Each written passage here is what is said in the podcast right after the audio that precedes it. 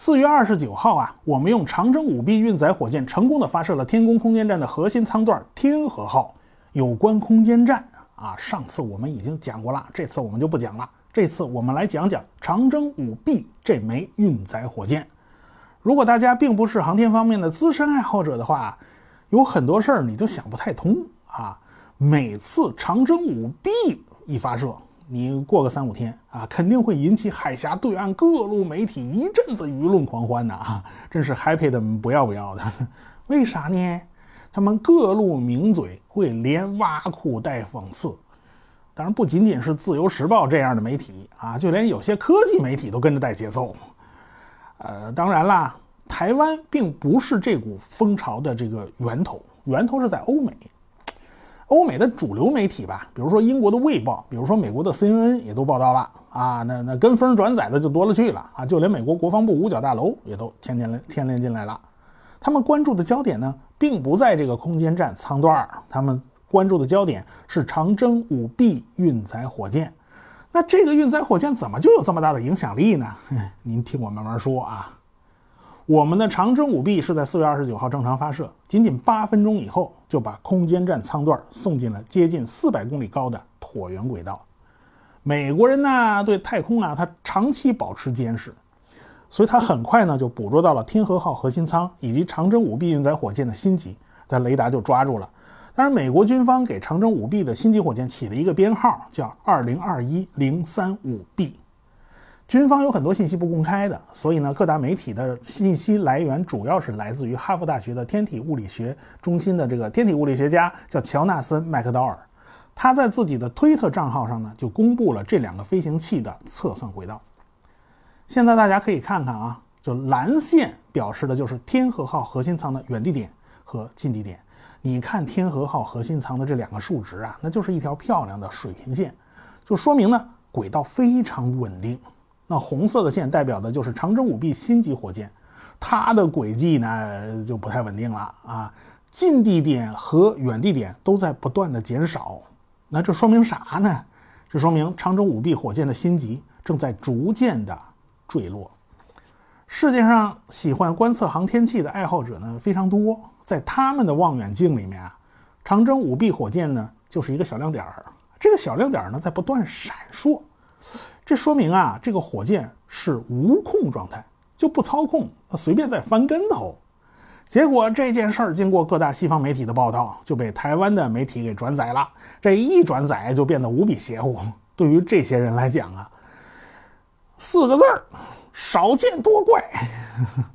道理很简单，因为长征五 B 是一个一级半的火箭，在世界上呢也是比较少有的类型。大部分运载火箭起码呢都是两级或者两级以上，所以长征五 B 运载火箭遇到的问题那是独一份儿独有的。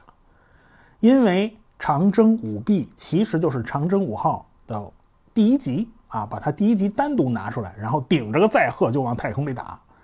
这个火箭有四个助推器，总共呢是八个液发一百发动机，能产生九百六十吨的推力。中间的心级用的是两台液发七七型氢氧发动机，总推力才只有一百吨，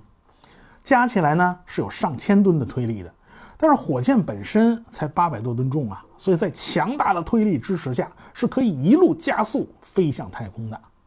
起飞以后大概一百七十秒呢，这四个助推器就全烧光了，就可以扔了。但是中间这个心级的氢氧发动机虽然推力不大，但是它比冲特别高。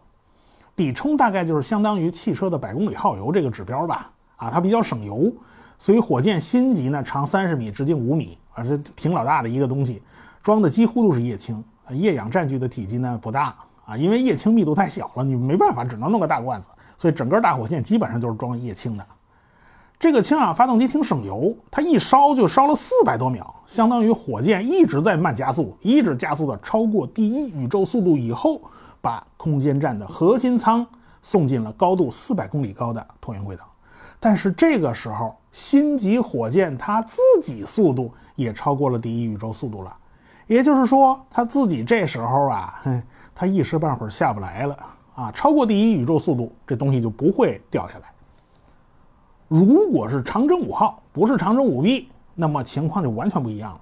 因为长征五号是个二级火箭呢。二级加上载荷，它很重啊，所以火箭第一级拼老命，全力往上推，也推不到第一宇宙速度。所以呢，在烧光燃料以后，这二级火箭点火分离，继续把这载荷往上送。那一级火箭已经完成使命了，就沿着弹道掉到太平洋里面了。正因为一级火箭速度又不是特别快，走的路线也是一个简单弹道，所以比较容易预测落点啊，大差不差，它落在哪儿的咱们都是知道的。而且太平洋很辽阔，它不会砸到人的。但是换了长征五 B，它就不一样了，因为新级火箭已经超过第一宇宙速度，它一时半会儿就下不来，燃料烧光了，就没有办法控制它姿态。这个时候，我我们从麦克道尔提供的数据上就能看出来了，这火箭的新级处于一个近地点一百多公里、远地点三百多公里的这么一个长椭圆轨道上。在这个高度上，它又不是完全真空，它多多少少有一点空气，会对空气的心极产生阻力的，所以这火箭呢就越转圈越低，最终它会掉下来。但是正因为绕圈绕的太多了，这过程太长，因此干扰因素也就变得不可忽视了啊。那稍微啊受点干扰，这落点就能差出去好远好远。你别忘了，大气是有波动的，而且它会受到太阳辐射的影响，谁知道冷了热了，什么热胀冷缩之类的。这都是不可控因素，所以去年五月份发射的那个长征五 B 遥一运载火箭也出现了这种情况。这个火箭在太空里绕了一百多圈才下来啊，而且它沿途路过了很多人口密集地区，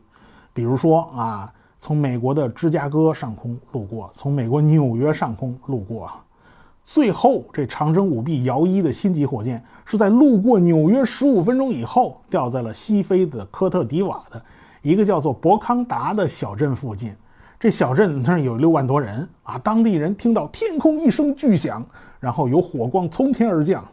呃，早上起来还捡了点碎片儿啊。他们稀里糊涂不知道这是什么东西，一头雾水。但是美国人在那儿一阵一阵后脊梁沟发凉，还挺后怕的，所以美国人还惊诧了一阵子。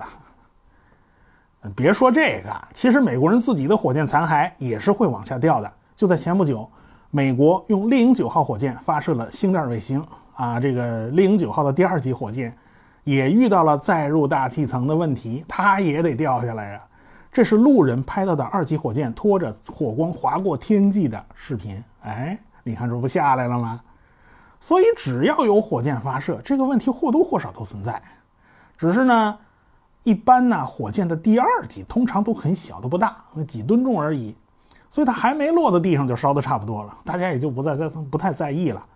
但是长征五 B 那个那个心机就太大了啊！它足有二十二吨重，啊，有些部件没烧光就掉在地上了，好在它没砸着人。所以这件事儿就成了炒作的一个热点了。当然，作为学者，麦克道尔教授在接受媒体采访的时候，他说的也很清楚了。这一次长征五 B 遥二火箭的新级很可能是在五月八号到五月十号左右，呃，掉下来啊。地球上百分之七十的面积是海洋，呃，陆地上也不是到处都有人，所以真正砸到人的机会啊，那是微乎其微。当然，最大的海洋就是太平洋，所以掉进太平洋的概率那是最大的。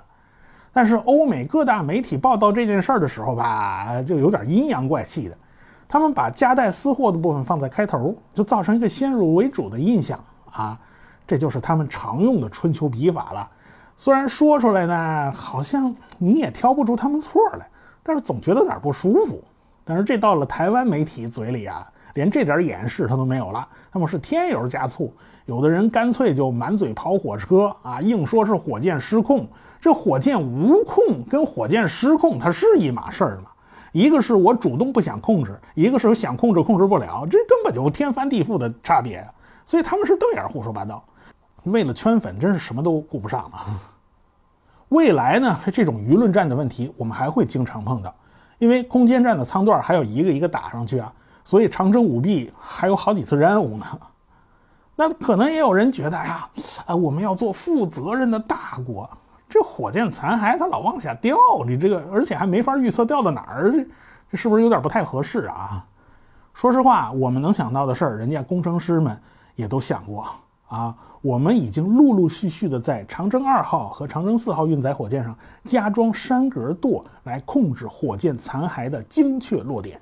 所以火箭的一级或者是助推器，它有可能是会落在人口比较密集的地区的。但能控制精确的那个落点，当然是最好不过的事情。这呢，也为我们将来制造可回收的火箭呢积累了经验。但是目前看来，长征五 B 是轮不上了，因为这个加装落点可控装置吧，它毕竟是要花钱的，所以这可能性不大。因为长征五 B 实际上就是长征五号的一级火箭嘛。如果你专门做了针对性的改进，那这就和长征五号它不同用。况且砸到人的概率真的很小很小。未来长征五 B 的发射次数又不是特别多，也就是往近地轨道发射大型的空间站舱段的时候，它会用得上，所以它不值得去改进。咱退一万步说，咱真砸着人了，那那就赔钱呗。这任何事情它不是没风险的，对吧？啊，我们只能权衡利弊，尽量把风险压低，还要考虑成本问题啊，不能成本太高了。所以啊，通过这件事儿，我们也知道了，只有掌握了足够多的知识，你才能不被这些个乱七八糟的媒体忽悠啊。因为这个舆论场现在是挺乱的，所以要想不被忽悠，呃，您多看我节目啊，记得一键三连。